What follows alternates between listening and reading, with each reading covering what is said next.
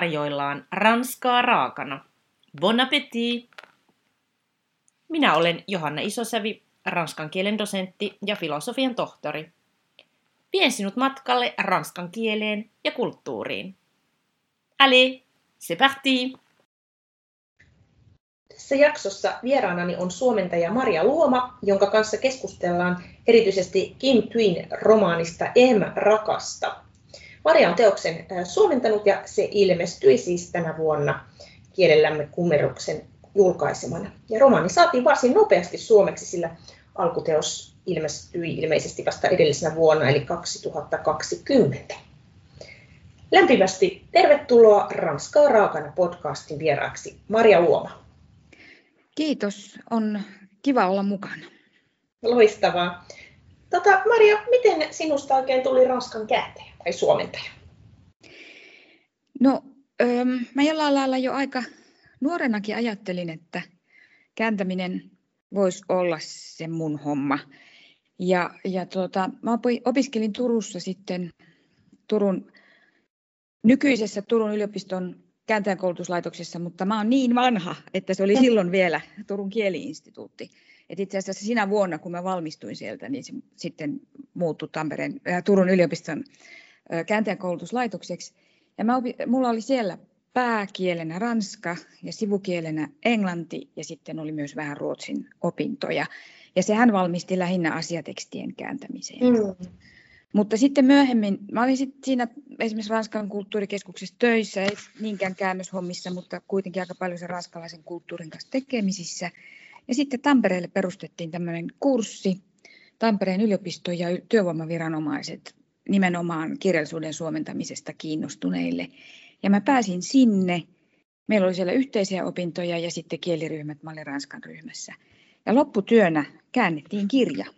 Oho. Ja mä olin sitten siinä kohti sillä lailla ovela, että mä ajattelin, että mä en ota nyt mitään unelmieni työtä, vaan jonkun, jonka mä voisin ehkä myydä kustantajalle sitten. Ja menin tutkimaan Helsingin yliopistoon noita, mitä suomentamattomia Simenonin megreitä on.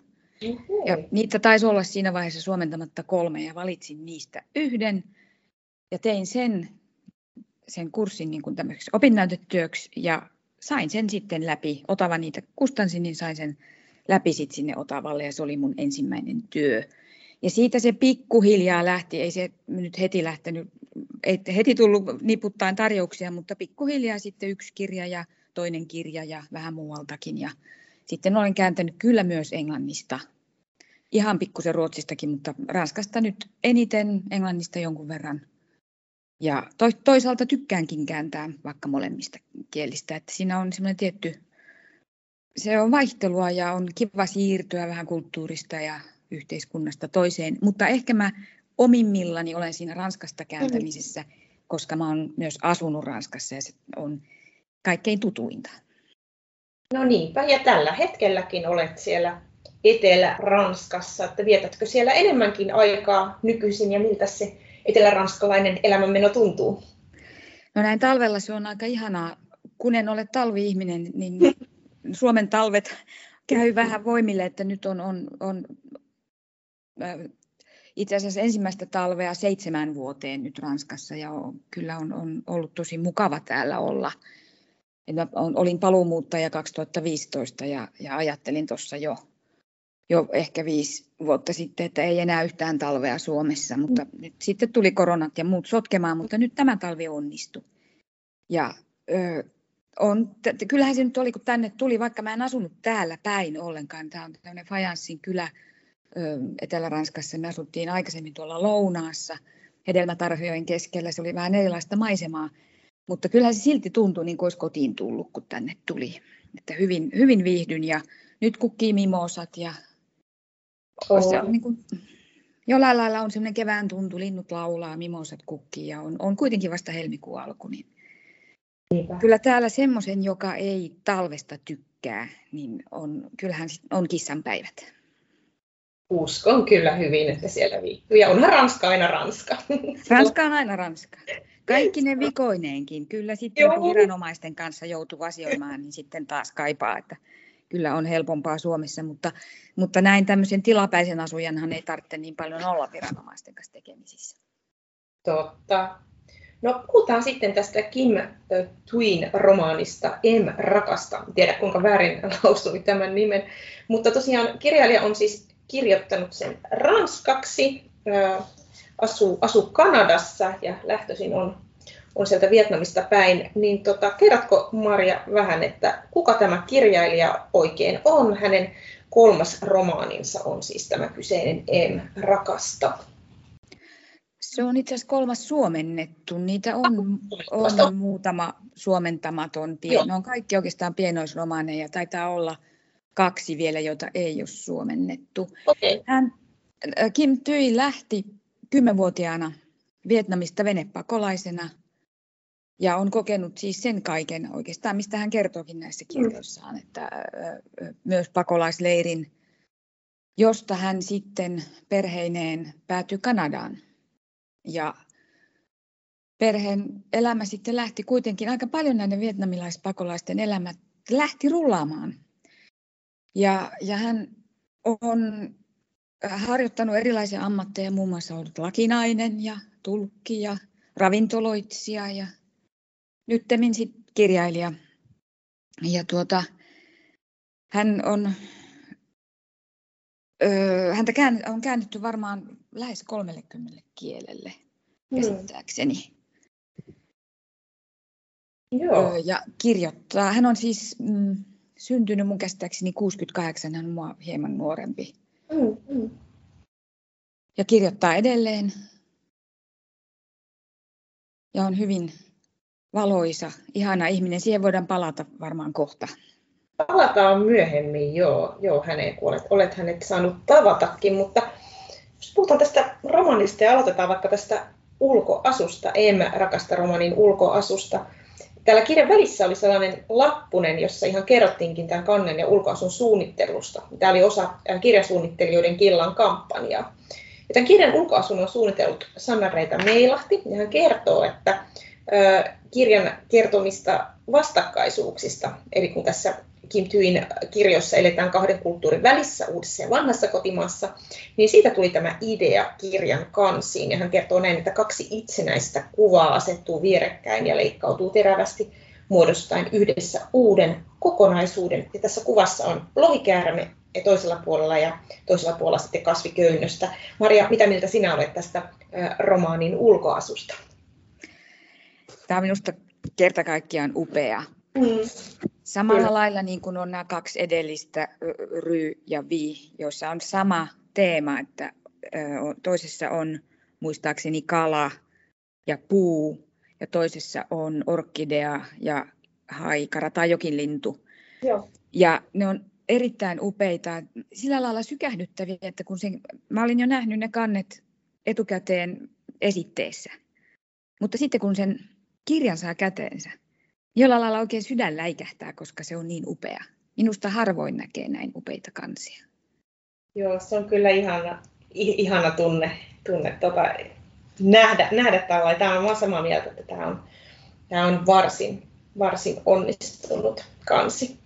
No, keskustellaan seuraavaksi tästä kirjan nimestä M. Se on siis kirjoitettu E ja M. Minkälaisia merkityksiä tähän kirjan nimeen sisältyy? Se onkin oikein erinomainen esimerkki Kim Tyin mielikuvituksesta ja hänen tavastaan ajatella ja nähdä yhteyksiä. Tässä mä vähän voin lukeakin tuossa ihan alussa. Joo. Hän itse kirjoittaa näin. Vietnamin kielessä sana M tarkoittaa ensisijaisesti pikkuveljeä tai pikkusiskoa perheenjäsenenä. Toisaalta sillä kuvataan myös nuorempaa kahdesta ystävyksestä – tai pariskunnan naista. Uskon mielelläni, että sana M on ranskan sanan eme käskymuodon M homonyymi, eli samoin ääntyvä sana. M, emon, eme, rakasta, rakastakaamme, rakastakaa. Aika ihana. Ja tavallaan tässä kirjassahan nyt kiteytyy monta asiaa, mutta ehkä aika paljon kiteytyy jo tuohon. Kyllä. Ja se, että se M sitten siellä vietnamin kielessä on tuommoinen oikein hellittelynimikin. Mm, mm. Juuri näin. No, romanin takakannessa kuvataan romania näillä sanoilla, että Vietnamin sodan syttyessä Tam on vasta nuori tyttö. Hän todistaa hävitystä, mutta selviytyy kerta toisensa jälkeen. Hänen tarinansa kietoutuu muidenkin sodan nähdeiden kohtaloihin. Sodan kauhujenkin keskellä kirkkaimpana loistaa katkeamaton elämänlanka. Ja kun vähän sun kanssa keskustelin ennen tätä nauhoitusta, niin sanoit, että mielestäsi tässä esittelytekstissä kiteytyy hienosti kirjan perusajatus. Mari, kertoisitko tästä vähän lisää? Öö, niin, tässähän on siis sodan kauhut, ne, on, ne, ovat, ne ovat läsnä mm. koko ajan. Ja silti, kun siteraat, vielä siteraan, sä luit sen, mä siteraan sitä vielä uudestaan, tätä viimeistä lausetta. Sodan kauhujenkin keskellä kirkkaimpana loistaa katkeamaton elämänlanka. Ja se on minusta tämän kirjan punainen lanka. Mm. Ja ju, siinä on se, nyt mä en osaa oikein kuvaillakaan, mutta tavallaan juuri siksi minusta tämä kirja kannattaa lukea. Ja oikeastaan ehkä tekisi mieli sanoa, että se pitää lukea. Kyllä, kyllä. Tässä on ehkä myös sitä ajattelen, että Vietnamin sota ehkä jo alkaa unohtua. Niin, Ei sitä saa unohtaa. Joo se on, se on vähän sama, se kytkeytyy jollain lailla, ei natsi-Saksaakaan saa unohtaa. Nuoremmat sukupolvet alkaa olla jo niin nuoria, että heille se ei ole itsestäänselvää. Meillähän nämä asiat on itsestäänselviä. Mm. Vietnamin sotakin alkaa olla niin kaukainen, että se alkaa unohtua. Sitä ei saa unohtaa, sitä pitää kirjoittaa. Ja mm. jos sitä osaa kirjoittaa sillä tavalla, kun Kim Tyi osaa, niin se kirja vaan pitää lukea. Mm, mm, mm. Ja sitä täytyy sanoa myös, että... Lukee. Se oli hyvä, että tuli tässä esille se. Joo. Ja sitä oli hieno suomentaa, se oli aika vaikea työ loppujen lopuksi. Hän, hänen ö, tyylinsä on, ö, miten sanoisi, se vaikuttaa yksinkertaiselta, mutta se ei sitä ole. Pitää olla hyvin tarkkana. Mutta jollain lailla sitten kun kokee, että nyt tekee jotain hyvin tärkeää, niin siihen motivoituu ja toivoo että ihmiset myös motivoituu lukemaan tämän tärkeän kirjan. Ehdottomasti. Yksi kiinnostava asia tässä romaanissa on fiktion ja faktan suhde. Ilmeisesti kirjailija on kertonut kaiken olevan totta. Ja tulee ihan mieleen Erik Vuillardin romaanit, joissa myös kirjailija oli tehnyt valtavan taustatyön ja yksityiskohdat oli peräisin aidosta dokumentaatiosta ja jos ette ole vielä kuunnelleet, niin tästä aiheesta voi kuunnella lisää jaksosta 83, kun keskustelin Lotta Toivasen kanssa. Mutta Maria, taisit itsekin tehdä hieman taustatyötä tätä romania suomentaessasi ja todella löytää näitä romaanin henkilöitä.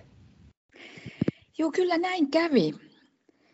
Mä, siellä itse kirjassakin on joku hyvin elävänä mielessä, kun Kim Tyi itse kertoo, että hän tutustui materiaaliin ja yöllä ja hänen pakastimensa jääpalakone piti kolinaa. Mulla ei ole jääpalakonetta, että en voi sitä sanoa, mutta kyllä mäkin välillä yökaudet niin kun netistä etsin tietoa ja löysin yllättäviä asioita. Muun muassa näiden amerikkalaisten sotilaiden kuulustelupöytäkirjoja, jotka on ihan, siis mä en kuunnellut niitä, vaan luin. Ne on ihan luettavassa muodossa ja pystyin tunnistamaan. Tuossa on se sotilas, joka sitten myöhemmin, jolla kävi myöhemmin elämässä siellä Yhdysvalloissakin huonosti, että hän kyllä perusti perheen ja luuli, luuli selvinneensä. Mutta sitten kun hänen pikkupoikansa kuoli harhaluotiin, niin silloin hän hajosi. Mm. Ja tästä tavallaan mä löysin tämän ihmisen. Hän on ollut oikeassa, tai siis ollut oikea ihminen, oikea sotilas, joka on Vietnamissa ollut sotimassa. Ja se oli hämmentävää. Ja Kyllä. Toinen asia oli se, että ähm, Tam, Tamin perheestä siellä Mylain kylästä äh, Kim Tyi kuvaa semmoista valo, kertoo semmoista valokuvasta ja mitä siitä hetkestä nämä kaikki ihmiset, jotka siinä kuvassa on, kuolee kohta. Mm. Ja mä löysin sen valokuvan. Se on olemassa. En voi mennä vannomaan, että ne ihmiset on just ne ihmiset niin kuin mm. Kim Tyi heitä kuvaa, mutta Mylain kohdalta ihan, et, ettei ollut ihan Wikipedia, joka, jossa kerrottiin Mylain verilöylystä. Siinä on se valokuva. Aivan. Ja se toi vielä sitten jollain lailla aivan uutta siihen tekstiin ja siihen, mitenkä siihen suhtautuu. Ihan varmasti ja, tosi koskettavaa. Aivan, aivan. Joo. Yksi kielellinen huomio tekisi mieli tehdä tässä välissä, että Ranskan Indokiinan jäljiltä Vietnamin kielessä käytetään edelleen noin satakuntaa sanaa, jotka ovat peräisin Ranskasta. Ja tätäkin kirjailija esittelee, että tuota, Vietnamiin on lainautunut Ranskasta muun muassa kahvi, ka, kafe, niin kuin ph kirjoitettuna, kakku, gato ja olut, bia. Näköjään ruokasanat on ollut aika, aika tärkeitä. Joo. Niin, että Ranskasta on tullut niitä. Mutta ja sit... jossain määrin toisinkin päin sitten on kuljettu, että, mutta ne onkin sitten vähän erilaisia sanoja. No ne on joo, koska Kim Tyyhän kirjoittaa sitten näin, että vastineeksi ranskalaiset siirtomaa-asukkaat oppivat vietnamilaisia sanoja. He äänsivät sanat oman kielensä periaatteiden mukaan ja toisinaan antoivat sanoille uusia merkityksiä, joita niillä ei alun perin ollut. En tiedä miten lausutaan, mutta kon gui mm, ei tarkoittanutkaan enää pelkästään tyttöä, vaan myös prostituoitua. Erityisesti prostituoitua ja ainoastaan prostituoitua. Et aika, aika koskettavat nämä esimerkit kyllä. Kyllä, kyllä. Tässäkin mielessä. Mm. Mutta jatketaan puhetta tästä kirjailijasta. Kuulin sinulta, että olet saanut kaksi kertaa tavata hänet, niin kertoisitko vähän, että millaisia nämä tapaamiset olivat? Voi, ne oli ihania tapaamisia. Hän oli kahdesti Suomessa ähm, Helsinki Litissä ensin 2019. Ja silloin kävimme lounaalla kustantajan edustaja ja hän ja minä. Ja tutustuimme vähän ja sitten mä olin myös kuuntelemassa häntä siellä Helsinki Litissä, jossa hän kertoi. Se oli nimenomaan silloin tästä Ruu-kirjasta. Ja, ja tuota, jakeli sitten näitä omistuskirjoituksia ja hän oli kyllä aivan valottava. Hän olisi välttämättä halunnut, että minunkin nimeni tulee sitten näihin omistuskirjoituksiin. Että min, mä koitin siinä panna hanttiin, mutta kyllä jotkut sitten oikein pyysikin. Että. Oi, ihanaa. Joo, se oli, se oli jollain lailla hellyttävä tilanne. Hän on niin kuin hyvin kyllä arvostaa. Hän on itsekin, hän on ollut tulkki ja kääntäjä, niin hän kyllä tietää, mitä se työ on. No just. Ja, ja hänen tapansa puhua on, en oikein osaa sitä kuvaillakaan, mutta että häntä jää kyllä kuuntelemaan. Hän on hyvin, toistan nyt, mutta hyvin valloittava, semmoinen valovoimainen ihminen. Joo. Ei ollenkaan, hän on siis kovia kokenut venepakolainen, mutta mm. ei millään lailla niin kuin apea uhri, vaan hyvin Aha. valovoimainen, valovoimainen ihminen ja, ja avulias. Et silloinkin mä sitten jo kyselin jotakin apuja, kun mulla oli kysyttävää ja sovittiin, että kun hän oli tulossa kesäkuussa sitten sinne Lahden kirjailijakokoukseen, että, että sitten hän varaa mulle aikaa. Ja mä olin sitten kysymyslistan kanssa siellä. Ja, ja juteltiin, juteltiin sitten muun muassa semmoisesta asiasta, että hän tykkää sellaista, hän on paljon kolmen kokonaisuuksia, kolmen sanan, kolmen adjektiivin. Okay. Ja mä kysyin siihen syytä ja hän sanoi, että hänen mielestä se on kaunista. Kaksi mm. on parempi kuin kolme. Hänellä ei ollut mitään siis semmoista suurta selitystä siihen, vaan se oli tämmöinen fiilisjuttu. Kaksi, Joo. kolme on parempi kuin kaksi.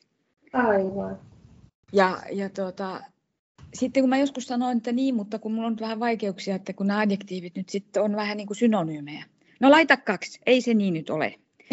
Et eihän myöskään sitten suhtautunut siihen haudan vakavasti siihen asiaan, että aina olla kolme. Meillä oli oikein, sekin keskustelu oli suunnattoman hyödyllinen kääntäjälle ja silti meillä oli myös suunnattoman hauskaa. Koska hän, häntä myös huvitti siis kuunnella sitä, että minkälaisia ongelmia voi olla kielten välillä. Hän niin. itse osaa tietysti myös hyvin englantia, kun asuu Kanadassa – Joo. ja Vietnamia ja Ranskaa, ja hän kirjoittaa ranskaksi, mikä on niin, niin käsittämätöntä, koska eihän se hänen äidinkielensä ole. Niin, niinpä. Mutta häntä niin kuin suunnattomasti kiinnostaa nämä asiat, ja se oli, oli, oli, tuota, oli ähm, ja sitten vielä tähän, mun on nyt ihan pakko, jos tässä on aikaa, niin, niin Joo, kertoa, kertoa se, että miten hän todella haluaa olla avulias. Että Joo. Mä, minäkin sitten vastasin siihen, että me autettiin toisiamme, että hän, meillä oli se iltatilaisuus siinä, mulla ei ollut siinä sitten paikka oikein mihin mennä. Hän sanoi, että tuu mun hotellihuoneeseen, että mulla on siinä, mä oon somepäivityksiä teen, että sä voit vaikka pötköttää mun sängyllä. Ja koitin painaa hanttiin, ei kun tulet nyt ja minä menin. Ja pötköttelin sängyllä ja sitten käytiin vähän peseytymässä, kävin siinä ennen kuin lähdetään ja mulla oli vaihtovaatteet. Joo. Mä sanoin, että pitäisi varmaan silittää, mutta enpä taja jaksaa. Ja sillä aikaa, kun mä olin pesulla, hän oli silittänyt ne mun vaatteet. Oi. Ja mä sanoin, että niin kuin itku silmästä, et se voi olla näin kiltti. Ja hän sanoi, että hänen äitinsä opetus oli, jos toista ihmistä voi auttaa ja se on mahdollista, niin pitää tehdä, koska siitä, silloin auttaa toista ja saa itselle hyvän mielen. Huikea Ja tarina. se oli niin, kuin niin hieno opetus, mä olen sitä koittanut vähän soveltaakin ja vastasin sitten vähän siihen sillä tavalla, että kävin hänelle ostamassa Lahden rautatieasemalta monta kapparetta Hesareita, Joo, koska Hesarissa oli hänestä iso juttu. aivan. Ja hän halusi alkuperäiset, siis ei kopioita, itselleen ja sitten joillekin perheenjäsenille. Pitää olla niin kuin al, alun, heillä on ihan niin kuin alkuperäiset te, le, le, leikekirjat, joihin nämä kerätään. Wow. Wow. Ja tämä oli minusta aivan äärimmäisen hellyttävää ja mä olin iloinen, että mä sain tämän silityspalvelun sitten jollain lailla laitettua takaisin. Että. Niin, korvattua. On Niin. kyllä joo. aika, aika, aika ihanan inhimillisiä tarinoita, eihän missään nimessä niin kuin itsestäänselvyyksiä, päinvastoin aika poikkeukselliselta kuulostaa. Niin, mulle tuli sellainen olo, että vietnamilaiset on, he on hyvin perherakkaita ensinnäkin ja hyvin ahkeria, että, että niin tämä tämmöinen yksi pikku silitystoimi siinä, niin ei sitä nyt ruveta miettimään, että onko se työllistä vai ei, nyt pannaan toimeksi. Nimenomaan. Joo, ja pienistä teoistahan ne tulee, ne jotenkin ne isot asiat, että Aivan. Mä uskon kyllä siihen kanssa. Mutta hän tosiaan auttoi sinua, niin kuin sanoit jo noissa kääntämisessä, mutta ilmeisesti tässä viimeisessä työssä ää, lähetit hänelle kymmenen kohdan kysymyslistan ja keskustelitte myös videoyhteyden välityksellä. Kiinnostaisi kovasti, että minkälaisia kysymyksiä oli ja minkälaista apua sait. Mä, häneltä saa aina kyllä hyvin apua. Se oli ö, agentin kautta tämä lähet ja ajattelin, että hän vastaa kirjallisesti, mutta hän itse ehdotti tätä Niin. videoyhteyttä. Ja tosiaankin kyllä me tunti sitten puhuttiin. Ja mulla oli niin kuin, ne kysymykset oli jotkut semmoisia, joita on vaikea tässä ruveta avaamaan, koska se vaatisi sitä Joo, eikä kontekstia ja yhteyttä niin paljon. Ei Mutta muutama joo.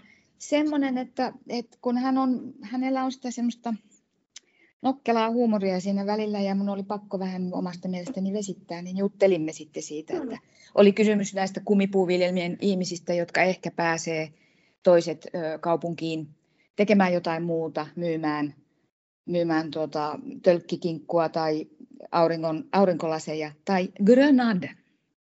Mhm. Ja sehän on joko granaatteja tai granaattiomenia. Mm. Niin siitä mä sanoin, että mä en nyt kyllä oikein keksi tähän, että mun on pakko valita. Laita granaatteja, hän sitten vaan sanoi. Mutta se oli tietysti hänen tavallaan sellainen oma jokinsa, että lukija saa itse nyt päätellä tässä, joo, joo. että kummasta on kysymys. Ja siellä sitten toinen kysymys oli tämä elefanttiheinä, jota siellä viidakossa kovasti kasvaa. Se oli näiden amerikkalaisten viholli, äh, sotilaiden vihollinen, koska ne leikkaa erittäin terävästi, niitä saa syviä haavoja, jotka tulehtuu ja se oli hankala asia. Mutta elefanttiheinä on ihan yleinen tämmöinen kasvin nimi ja niitä nyt myydään ihan Suomessakin. Taimitarhassa voi ostaa itselleen elefanttiheinä ja panna puutarhaan. Ja se ei leikkaa syviä haavoja. Niin just. Niin mä yritin sitten kysyä sitä latinalaista nimeä, koska mä en oikein löytänyt. Joo. Ja no sitten mä sain sen latinalaisen nimen, niin kyllä sekin nyt sitten vaan oli elefanttiheinä. Ja sitten kun mä vähän tutkin suomenkielistä kirjallisuutta myös siitä Vietnamin sodasta, niin kyllä siellä, sielläkin oli sitten käytetty tätä elefanttiheinää siitä samasta leikkaavasta kasvista. Ja Aivan. loppujen lopuksi mä sitten päädyin siihen kuitenkin, vaikka mut, hän kyllä antoi mulle sen latinalaisen nimen, mutta sekin Joo. nyt sattuu olemaan. Tää, nämä on joskus vähän semmoisia vaikeita ongelmia, että niihin ei sitten välttämättä sitä ratkaisua aina löydä. Ja Sai sitten mä kysyin- ratkaisulta. sitten mä kysyin häneltä, tämä oli niin oikein todella mun kovasti päävaivaa aiheuttanut otsikko siellä lopussa, kun hän tämän oman kansitaiteilijansa kanssa kävi tämmöistä conversation lunaire. Mhm. Ja sitä mä kysyin, että mitä ihmettä se Lunaire nyt tässä tarkoittaa.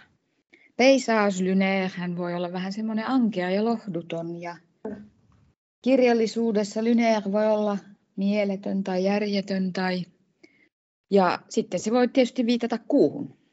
Mm. Että mitäs, mit, mitäs? Niin. Häntä rupesi kovasti naurattamaan ja sanoi, että en minä nyt tiedä. Niin. Että mitä sä oot siihen nyt laittanut? Ja mä sanoin sitten, käänsin suunnilleen, mä olin laittanut siihen unenomainen, kun en oikein muuta keksinyt. Hän sanoi, just se, just sitä hän tarkoittaa, laita se. Okei. Mutta joo, se on, joskus nämä on vaikeita sillä lailla, että vaikka kuinka yrittää mennä sinne kirjailijan päähän, ei sinne aina löydä sitä tietä.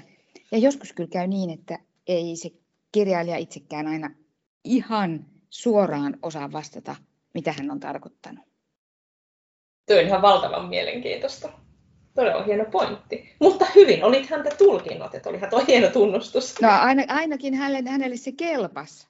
Joo. tiedä kuinka oikein se meni loppujen lopuksi, mutta se hänelle kelpasi. Niin silloin voi ainakin olla tyytyväinen, että ei nyt ole, ei ole metsässä, sanotaan näin. Ehdottomasti.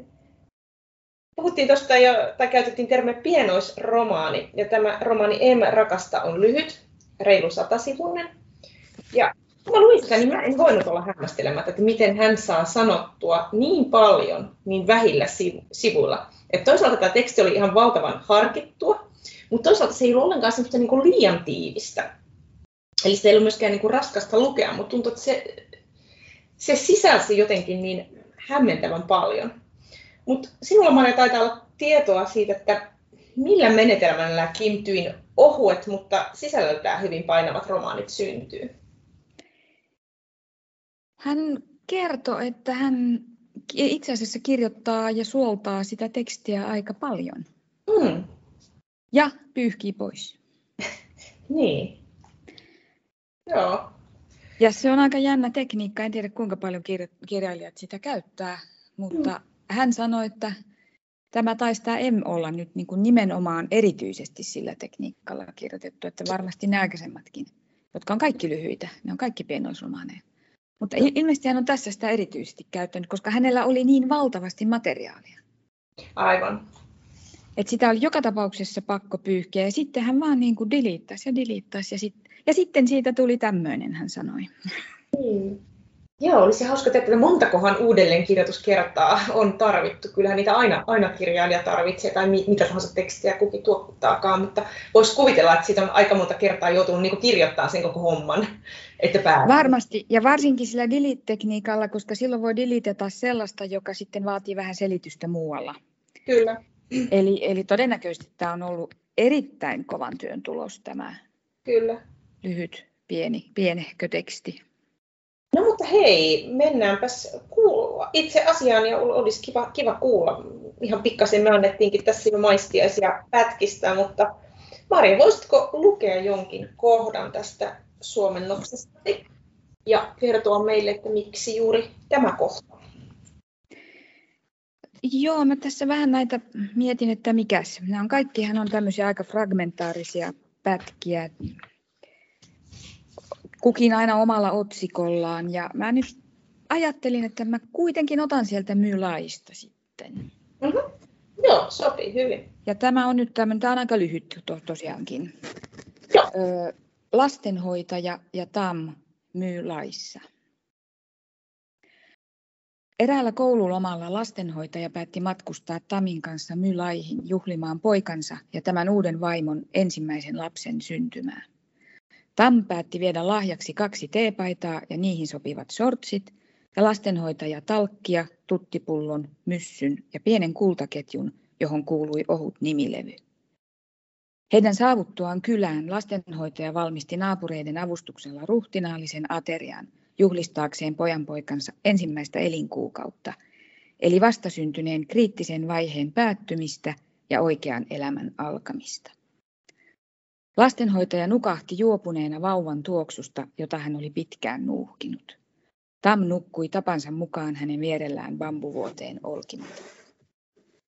Tavallisesti lastenhoitaja heräsi aamunkoiton ensihetkillä. Juhlan jälkeen väsymys piti hänet vuoteessa niin kauan, että helikopterit ehtivät tulla pörisemään riisiviljelmien ylle kuin ärhäkkä hyönteisparvi.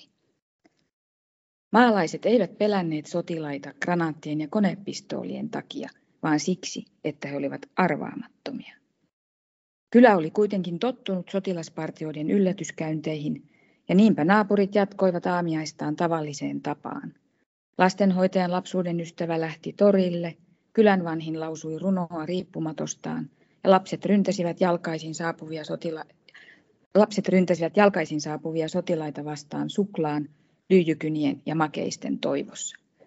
Kukaan ei osannut odottaa, että sotilaat sytyttäisivät majat tuleen ja ampuisivat yhtä innokkaasti niin kanoja kuin ihmisiäkin. Edellisenä iltana Tam oli mennyt nukkumaan lapsena. Seuraavana päivänä hän heräsi perheettömänä. Hän siirtyi spontaanista naurusta kielettömien aikuisten hiljaisuuteen. Neljässä tunnissa hänen pitkät tyttömäiset palmikkonsa aukesivat hänen katsellessaan nyljettyjä pääkalloja. Kiitos Maria. Koskettava kohta kyllä tuokin. No mitenkäs, onko, tiedätkö, onko täältä Kim Tyltä tulossa lisää kenties näitä romaaneja ja sitten suomennettavaa vai mitä sinulla on tällä hetkellä työn alla jotakin muuta kenties? No hän siinä videopuhelun yhteydessä sanoi, en tiedä kuinka todenmukaisesti, että hän, hänellä on niin suunnitteilla jotakin vähän hilpeämpää. Okei. Okay. että jäämme odottamaan, en, en tiedä asiasta sen enempää. Aivan. En tiedä, oliko se vain heitto vai, vai oikeasti oliko hänelle suunnitelmissa jotakin hilpeämpää. Ja, ja tuota, nyt mulla on työn alla, ei mikään helppo työ tämäkään, Goncourt-palkittu Mohamed Mugar Sarin La plus secrète mémoire des hommes. Okei. Okay. Joka Niin. varmasti joskus syksyllä toivon mukaan ilmestyy. Se on, se on hyvin, hyvin kiinnostava ja ö, vaikea työ, tai sillä lailla haastava. Joo. Siinä on paljon ulottuvuuksia mutta teen sitä, teen sitä mielelläni, mutta se ei, se ei, ei ole helppoa. Ei varmasti. Onko tähän kirjailijaan saatu yhteyttä tai oletko yrittänyt? En ainakaan vielä. En ole vielä. Me pohjoismaiset kääntäjät ajateltiin nyt pitää vähän semmoista palaveria keskenämme näistä joistakin asioista tässä, mutta vielä ei. Vielä ei. Usein, usein mä olen tehnyt niin, että mä otan sen yhteyden, jos kirjailijaan otan yhteyden, niin aika myöhäisessä vaiheessa. Jotkut asiat selviää matkan varrella. Kyllä. Ja sitten, että saisi sitten ehkä mieluummin kerralla selvitettyä, että jos mä nyt rupeisin ottamaan yhteyttä, niin sitten pitäisi varmaan ottaa myös muutaman kerran vielä. Joo. Niin, niin tuota, o, mulla nyt on ollut tämmöinen tämmöinen tapa, katsotaan kuinka nyt käy. En, en tiedä, kuinka, kaikki kirjailijat eivät ole niin, Kim Työn on erittäin saavutettava. Mm, ihan mielellään vastaa hän muuten helähtää, helähtää aina nauruun, kun, kun tota, ihmiset koittavat käyttää hänen etunimeään, koska Kim hän on, Aasiassa hän on usein niin, että sukunimi on ensin. Niinpä. Eli hän on oikeasti Tyi etunimeltään. Niinpä. Ja Kim sukunimeltään, mutta kun hän on nyt käyt, jättänyt sen nimen käytön näin päin, niin kaikki Aivan. luulevat, että hänen etunimensä on Kim, koska Kim myös on naisen etunimi. Niinpä. Mutta hän aina sanoi, että sanokaa Kim vaan, ei hän enää tunnista kohta sitä toista, kun oman perheen jäsenet käyttää sitä, mutta kaikki muut sanoo Kim, sano sinäkin vaan Kim. Aika ihana kyllä. No raskaa, rakana podcastin kuulijat, että jos ette ole vielä tarttuneet tähän Kim Tyin romaaniin Em rakasta, niin toivottavasti tämän jakson myötä tulitte vakuuttuneeksi siitä, että näin kannattaa tehdä, että tämähän on hyvin ainutlaatuinen pieni suuri romaani. Ja Maria Luoman suomennos on erittäin onnistunut. Se kuljettaa tarinaa saumattomasti eteenpäin, joten onnittelut suomentajalle myös erinomaisesti tehdystä työstä. Ja oli tosi, Kiitos. Ole hyvä. Ja oli tosi kiinnostavaa taas kuulla näitä, näitä taustoja tästä prosessista ja vähän kirjailijasta lisää, niin minusta tuntuu, että saatiin, saatiin tosi paljon mielenkiintoista tietoa. Eli hyvin paljon kiitoksia vierailustasi Ranskaa rakana podcastissa Maria Luoma ja kaikkia hyvää sinne Etelä-Ranskaan. Kiitos samoin, oli mukavaa olla mukavana ja kaikkea hyvää sinne pohjoiseen. Kiitos. Hei vaan. Voit lukea lisää kielen ja kulttuurin ilmiöistä blogistani johanna.isosavi.com.